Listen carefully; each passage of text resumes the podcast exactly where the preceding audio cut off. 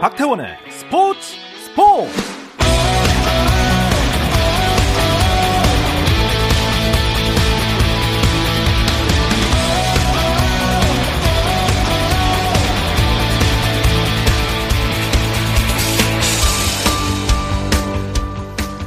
스포츠가 있는 저녁 어떠신가요? 안녕하십니까. 아나운서 박태원입니다. 네, 오늘 이슈를 살펴보는 스포츠 타임라인으로 출발합니다.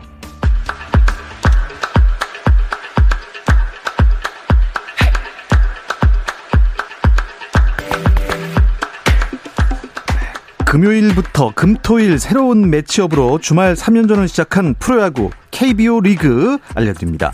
단독 선두로 올라선 LG가 잠실의 라이벌 두산을 만났습니다. 로켓과 켈리의 선발 맞대결로 시작된 경기는 현재 6회 초인데요.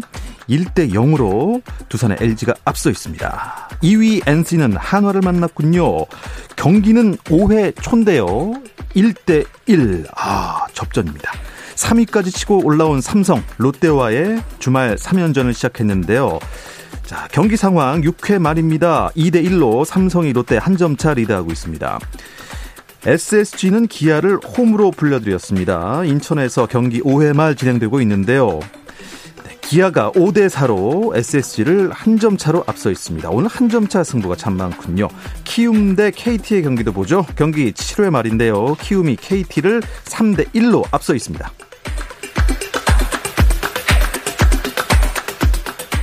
프로농구 코트에서는 KBL 6강 플레이오프 전자랜드 대 오리온의 4차전이 열리고 있습니다. 자, 벼랑 끝에 빠져 있던 오리온은 3차전에서 22점 차 대승을 거두고 기사회생했는데요. 자, 오늘은 어떨까요? 인천 전자랜드와 고향 오리온. 전자랜드가 67대 57 4쿼터 10점 차로 앞서 있습니다.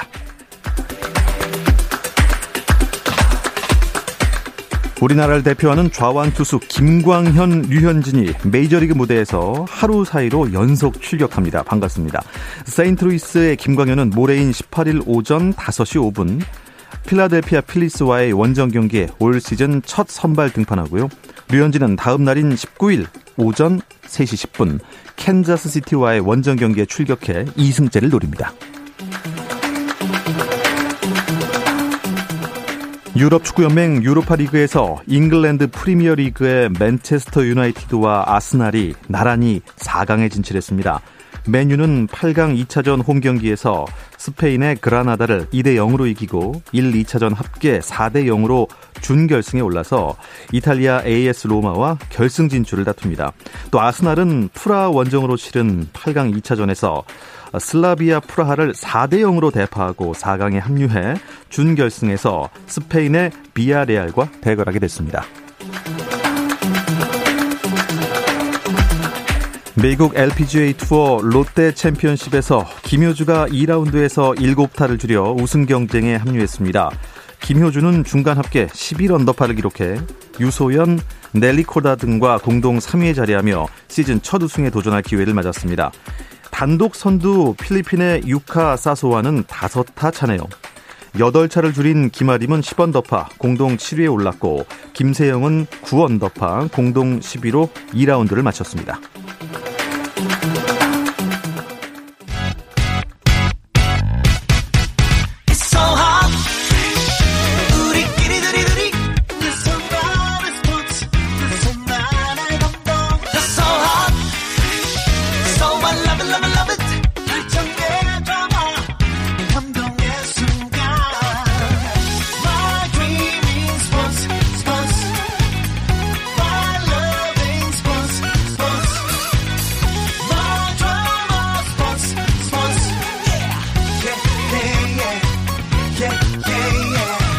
스포츠 스포츠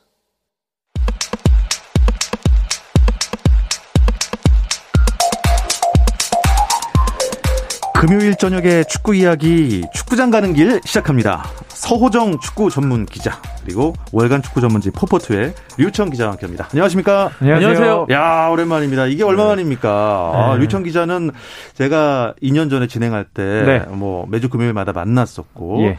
서호정 기자는 제가 지난번에 그 김종현 아나운서 휴가 갔을 때 그때, 네, 그때 뵀어요. 네. 어, 근데 많이 핼쑥해지셨습니다. 소소하게 좀 빼고 있습니다. 네. 아, 유청 기자는 더 젊어지셨습니다. 아, 그렇습니까? 예. 네, 돌아, 감사합니다. 돌아오신 걸 환영합니다. 덕담 타임인 것 같아요. 네, 덕담 타임입니다. 유청 기자는 예. 이제 그때 20대였는데 지금도 20대입니까? 여기 20년 전에였던 네, 것 같습니다. 여기까지 하겠습니다. 아, 아 근데요 그 정말 첫 만남에서 정말 기분 좋은 소식으로 만났으면 했습니다. 우리 여자 축구 대표팀이 네. 진짜 문턱에서 미끄러졌잖아요.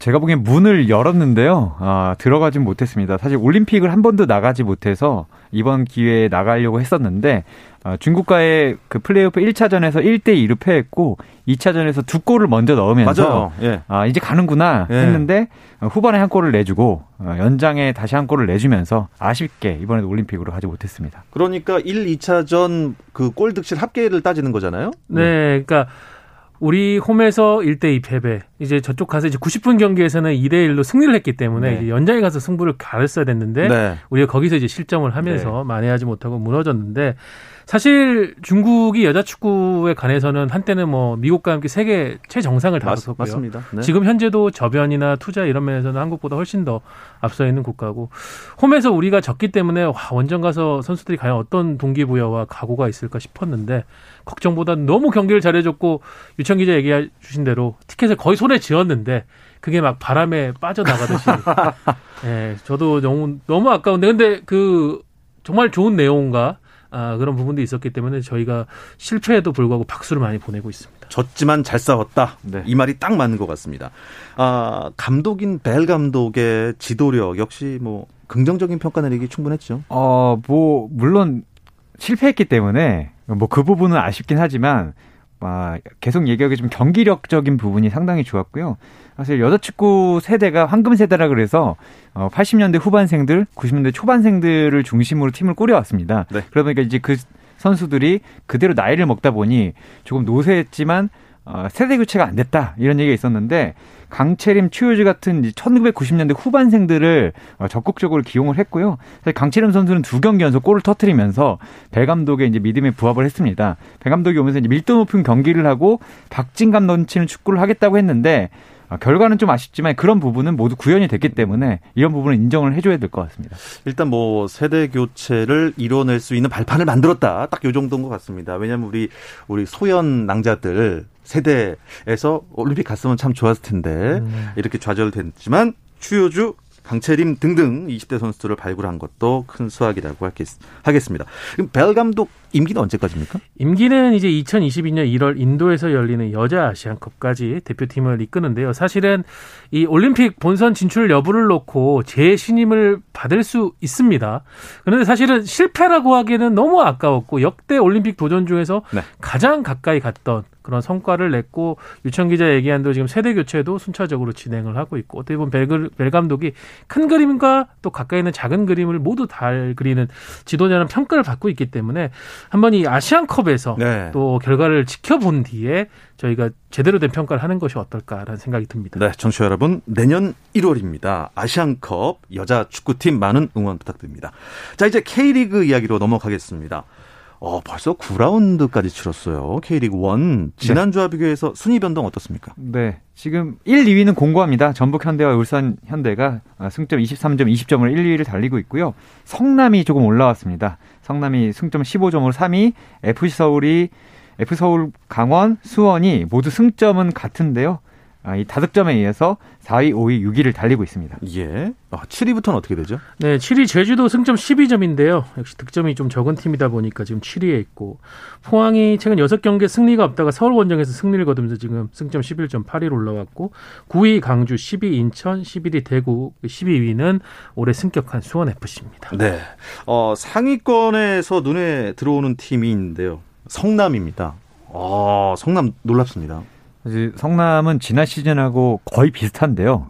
아, 실점이 적습니다. 네. 9경기에서 4골 내줬으니까 실점은 적은데 지난 시즌엔 득점도 적었기 때문에 그러니까요. 아, 조금 네. 어려움을 겪었었는데 아, 이번에는 그래도 골을 그나마 좀 넣고 있고 외국인 선수 뭐 밀리치를 비롯해서 이 선수들이 지난 시즌 외국인 선수들보다는 득점력을 좀 끌어올리면서 팀이 좋은 성적을 좀 내고 있습니다. 네. 아, 밀리치 선수 말씀을 하시니까 이 조기 퇴근을 했어요. 본인이 뭐 원해서 한 겁니까? 어떤 이게- 일이 있었죠? 네, 사실은 이제 멀티골 밀리치 선수가 한국 무대에 오고 올 시즌에 왔는데 이제 처음으로 멀티골을 넣은 이 경기였습니다. 전반에 먼저 선제골 넣었었고 후반에 이제 이른 시간에 추가골 넣었는데 사실 전반에 볼 경합을 하다가 그 다리를 높게 드는 바람에 경고가 한 장 있었어요. 네.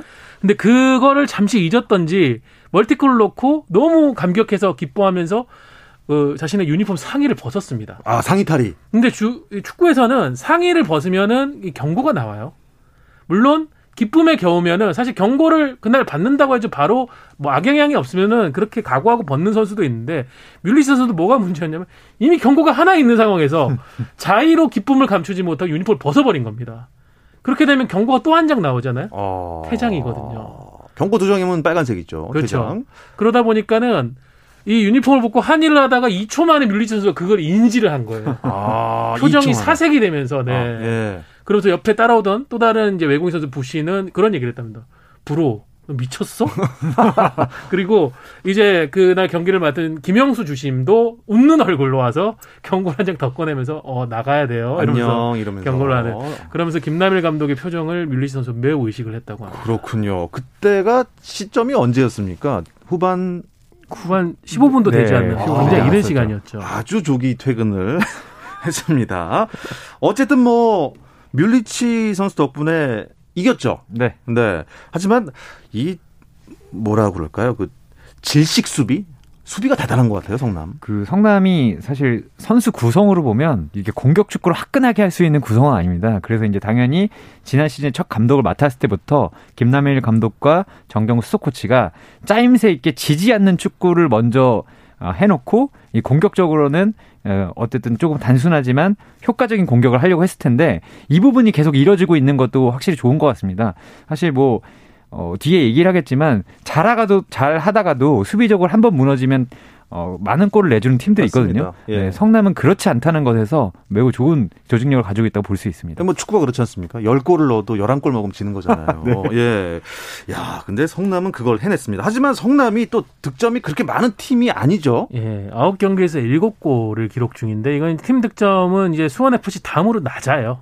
예, 경기당 한 골도 미치지 못하는데 예. 물론 그거를 이제 지켜낼 수 있는 수비가 대단하긴 하지만 일곱 골 중에서도 밀리치 선수가 지금 네 골을 넣고 있거든요. 반 득점도 이상이네요. 예, 편중돼 있고 예, 김남일 감독의 결국은 고민이 뭐 뮬리치 잘하고 있고 수비 라인 잘하고 있는 거 좋은데 공격에서 좀 더 우리가 득점 루트를 찾아야 된다. 음. 득점 루트를 다변화해야 된다면서 좀 다른 공격수들 뭐 박용지, 부시 선수 같은 어, 분발을 좀 촉구했습니다. 네, 원투 펀치가 좀 확실한 게 있었으면 좋겠는데 네.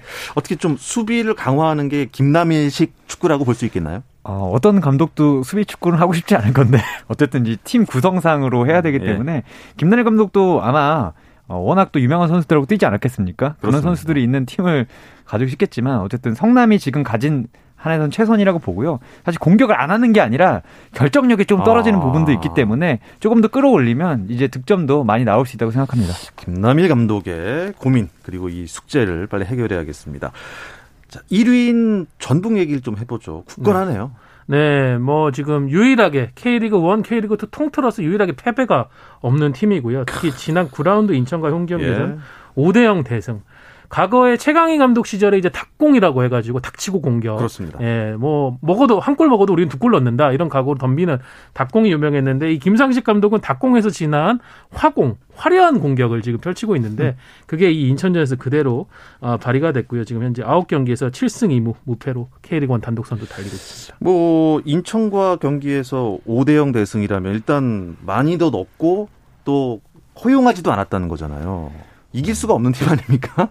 이 뭐. 지금 현재로는 전북 현대가 사실 1, 2라운드에는 이겼지만 경기력이 별로다라는 얘기가 있었거든요. 근데 이제는 말씀하신 대로 경기력도 좋고 골도 잘 넣고 사실 1, 2첸코 바로 한교원 이런 선수들이 벤치에 앉아서 시작할 수 있는 팀이거든요.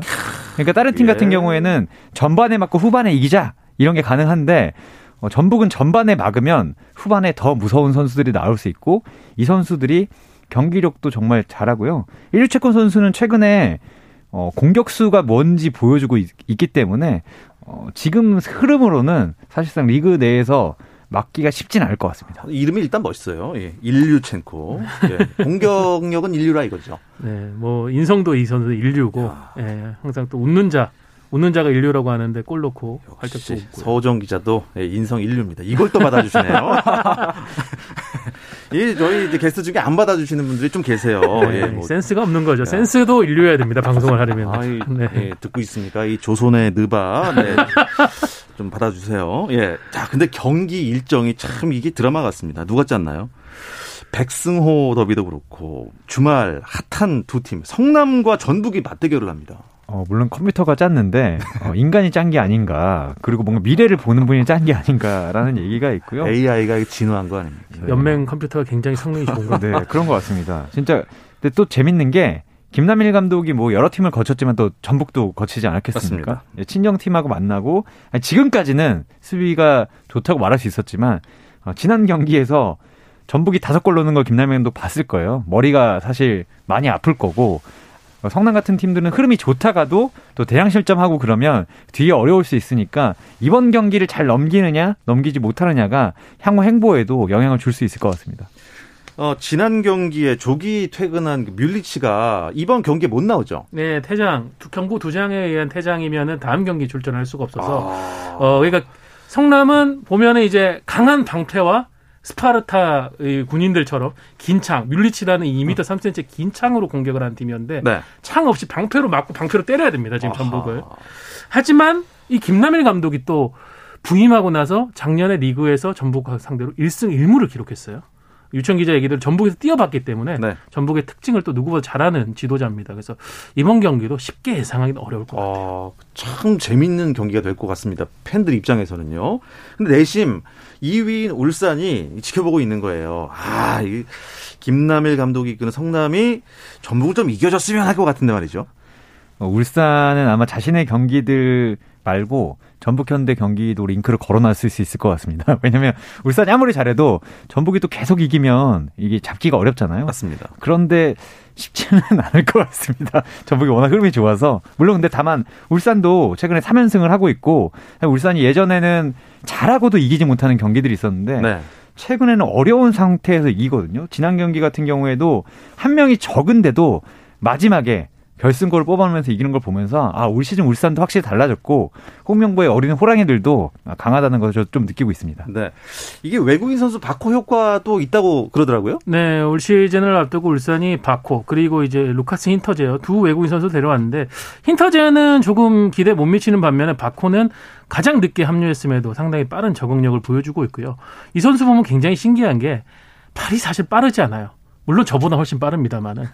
그런 선수인데 근데 이 몸을 이용한 드리블 타이밍에 맞춰서 수비를 따돌리고 들어가는 이런 상당히 고급 기술이 뛰어난 선수.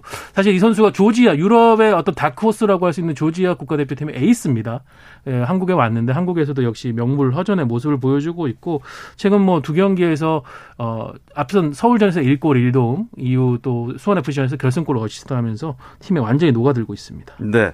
어, 최하위 수원 FC의 1대 0으로 울산이 승리를 했는데 그때 수적 우위가 수원이었어요. 네. 근데도 졌어요, 수원이. 사실 경기를 못하진 않았습니다. 수원 FC도 수적 우위를 가져가면서 기회를 만들었는데 축구라는 게 이제 골을 넣어야 이기잖아요. 그 결정력에서 갈린 거였고 저는 이제 경기를 보는 내내 아 오늘 이기지 못하면 지는 게 문제가 아니라 이기지 못하면 김도균 감독이 가슴이 참 쓰릴 것 같다라는 생각을 했는데 졌잖아요. 김도균 감독이 진짜 경기 끝나고도 그 얘기를 했더라고요. 너무 너무 아쉽다. 네. 속이 쓰리다. 예, 쉽지 않은 예, 승격 시즌입니다.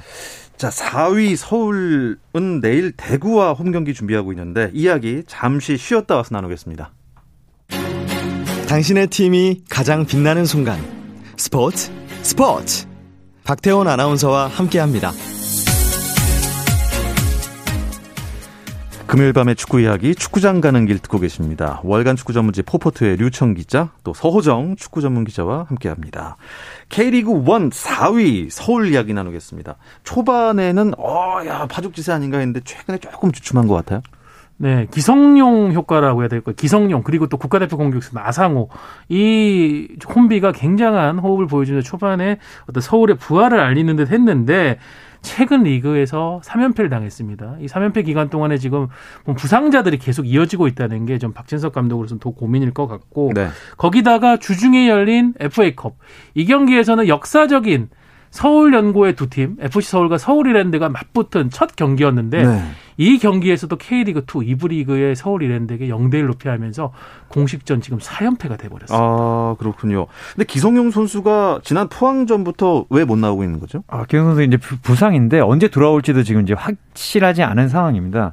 사실 서울이 그 뚜껑을 딱 열었을 때 이 정도로 초반에 잘 나갈 거라고 생각하지 못했는데 그게 기성용 선수 효과가 컸거든요. 네. 기성 선수가 뭐 중원에서 공을 돌리는 것도 잘하지만 어, 좀 시간이 가고 결정적인 순간이 오면 한 칸 올라와서 골과 도움을 기록해주면서 서울이 이제 초- 초반에 이제 4승 2패까지 가는 걸 만들어 놨었는데 네. 기후, 그 이후로 이제 몸이 좀 안 좋아지기 시작했고 팀도 좀 미끄럼틀을 타고 있어서 서울은 이제 기성용이 없을 때도 승점을 챙길 수 있는 방법을 빨리 좀 찾아야 될 것 같습니다. 그러니까 그 박진섭 감독에게 위기가 좀 일찍 찾아온 것 같다는 생각도 들고요. 어, 주말에 대구전 있지 않습니까? 좀 네. 분위기를 바꿔야 될 것 같아요. 이제 홈으로 대구를 불러드리기 때문에 어, FC 서울은 리그 3연패 포함 공식전 4연패.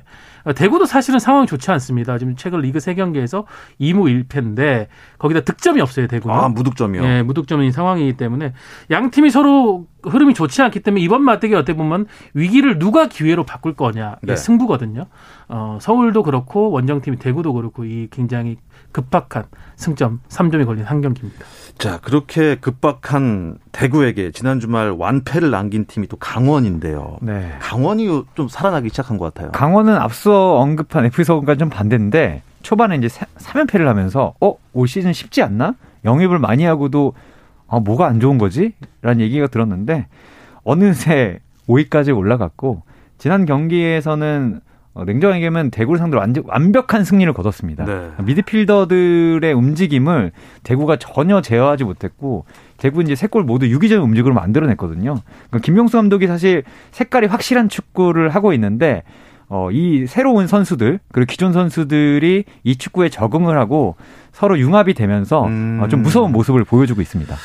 서우정 기자 보기에 그 병스볼이라고 하지 않습니까? 예. 이 어떤 축구라고 생각하세요? 어, 상당히 한국에서는 좀 보기 드문 경기를 주도하고 어, 패스인 게임 중심으로 풀어나가는 요뭐 요즘에 이제 빌드업이라는 얘기를 굉장히 많이 하고 있잖아요. 네. 의도와 목적을 갖고 이제 만드는 축구. 거기다가 전형도 사실은 뭐 3백이냐 4백이냐가 별로 중요하지 않을 정도 굉장히 파괴적인 전형을 펼치는 어떻게 보면 유럽으로 치면 펩 가르디올라 감독하고 상당히 비슷한 음. 비슷한 축구를 펼치는데 이제 문제는 이제 선수 구성면에서 강원이 어 굉장히 뭐 좋은 스쿼드라고는 하지만 최상위 팀은 아니에요. 그러다 보니까는 초반에는 좀 불의 바움도 있었고 조직적인 문제가 있었는데 최근에 이제 그런 부분에서 수 특히 수비 밸런스에서 뭐 안정을 찾아가고 있다는 것. 앞에 세 경기에서 무려 11 실점했습니다. 네. 근데 최근 여섯 경기 어. 2실점밖에 안 했어요. 이게 가장 큰 변화라고 어. 병스볼, 병스볼 대단해요. 하지만 저희는 이렇게 살아나는 팀보다는 좀 살아나야 할 팀들에 대해서 조금 더 심층 있게 얘기를 나눠보겠습니다. 포항이 살아나야 합니다. 예, 제가 이제 포항 팬이 아니라서 잘 모르겠지만 포항 쉽지 않은 경기입니다. 지난 아, 아, 라운드에 잠깐만요. 기자분들도 개인적인 뭐 팬들 있습니까? 어, 팬- 개인적인 팬은 있을 수 있겠지만 어쨌든 취재를 할 때는 중립적으로 해야 되기 때문에 예. 아, 저는 좋아하는 팀이 없습니다. 아, 예. 이렇게 또 빠져나가시는군요. 네. 좋습니다. 네, 다만 근데 포항이 포항도 첫 경기 두 경기를 잘했습니다. 외국인 선수들이 합류하지 않았는데도 이기면서 아 포항 올 시즌도 강하겠다라고 했는데 한동안 정말 시련을 겪어서 여섯 경기 연속 네. 무승에 빠지면서 지난 라운드에서 서울 상대로 이제 역전승을 거두면서 살아났는데 김기동 감독이 그래서 경기 끝나고 1승하는 게 이렇게 어려운지 몰랐다라고 아. 얘기했는데 어쨌든 어 지금 그 뭐 퇴장자도 있고 이래서 어려움을 겪었는데 송민규 선수가 돌아왔고 지난 경기에는 짜임새 있는 모습을 보여줬기 때문에 아, 송, 포항은 지난 경기처럼만 하면 앞으로도 괜찮을 것 같습니다. 예. 아, 일단 또 하필이면 서울을 제물로 삼아서 반등의 기회를 삼은 포항인데요. 인천은 어떻습니까? 인천도 좀 분위기 반전이 필요해 보입니다. 이게 이거 전북한테 이게 크게 졌어요. 그렇죠? 네, 인천이 매 시즌 시작할 때 외치는 말이 있습니다. 올해는 다르다. 아, 올해는, 올해는 달라지겠다. 네.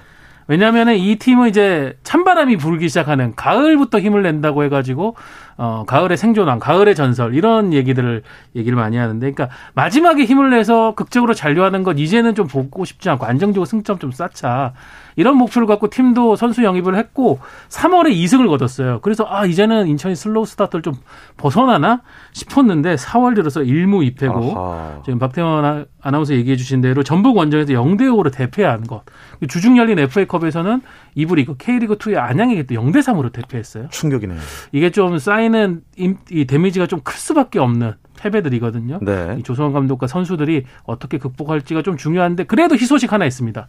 인천의 해결사 무고사가 드디어 돌아왔어요. 아, 드디어 돌아왔 예, FA컵에서 약 한 25분 정도 뛰었거든요. 네. 그래서 이번 주말에 열리는 리그 경기에는 무고사 더 많은 시간 출전할 수 있을 것 같습니다. 이게 어떻습니까? 이 약간 좀 라커룸이나 이렇게 경기장 분위기를 좀 가을처럼 이렇게 배경 바꿔놓고 좀 에어컨도 좀 틀고 그럼 혹시 잘하지 않을까 좋습니다. 아 다음 제주로 가보겠습니다. 아 이게요 저희가 이 팀은 많고 시간은 짧고 그래서 이 휙휙 넘어가는 점 청취자 여러분 좀 양해 부탁드립니다. 제주는 2연승에 도전하게 되죠? 네, 제주는 올 시즌에 지난 시즌 K리그 1에 있었던 팀들에게는 한 번도 지지 않았고 승격을 않 승격을 갖지 않은 수원 FC에게만 한 번 졌거든요. 2승 6무입니다. 잘하고 있어요. 제주는 예. 좀처럼 지지 않고 최근에 주민규 선수가 이제 세 골을 터트리면서 근데 이제 승리도 이제 쌓아가고 있는데 제주야말로 상대를 좀 이게 말린다고 할까요? 예, 쉽지 않은 상대들을 강한 압박으로 밀어붙이기 때문에 인천은 무거서가 돌아왔지만 누가 중원에서 승리하느냐가 이 경기에 좀 키가 될 것 같습니다. 네. 자, 순위를 짚으면서 매치업별로 살펴봤는데 K리그 1 10라운드 일정, 토요일, 일요일 일정 다시 한번 정리해 주시죠. 예, 토요일에는 이제 수원 FC와 강원의 경기, 그리고 서울과 대구, 인천, 제주, 광주, 포항 요 네 경기가 열립니다. 18일 일요일에는 이제 수원과 울산, 울산은 2주 연속 수원으로 원정을 떠나고요. 그리고 저희가 오늘 방송에서 가장 강조한 빅매치인 전북과 성남 1위와 3위의 경기가 일요일 가장 내전 오후 4시 30분에 열립니다. 네. 어, FA컵 얘기 잠깐 해줄, 해 주실까요? 어, K리그 1이 많이 졌어요, 그렇죠? 네, 사실 FA컵이 이 giant killing이라고 하죠. 이게 상대 팀, 그 강한 팀들이 지게 되는데 가장 주목할 경기 한 경기만 언급하면 될 것 같습니다. 3부 리그 K3인 부산교통공사가 네. 1부인 광주 FC를 꺾었습니다. 아, 정말 다윗이 골리앗을 이길 네. 수 있다. 예. 그리고 이 FA컵을 주중에 치렀기 때문에 선수들 체력 관리, 컨디션 관리도 이번 주말 K리그 1 10라운드 어, 변수가 될 수도 있겠습니다. 벌써 시간이 이렇게 됐습니다. 이 이야기를 끝으로 금요일 저녁 축구 이야기 축구장 가는 길 마무리하겠습니다. 서호정 축구 전문 기자, 월군 축구 전문지 포포투의 유창 기자 함께했습니다. 고맙습니다. 감사합니다. 감사합니다. 네, 주말 스포츠 스포츠는 9시 20분부터 함께 할 수 있습니다. 저는 월요일에 뵙죠. 박태원의 스포츠 스포츠.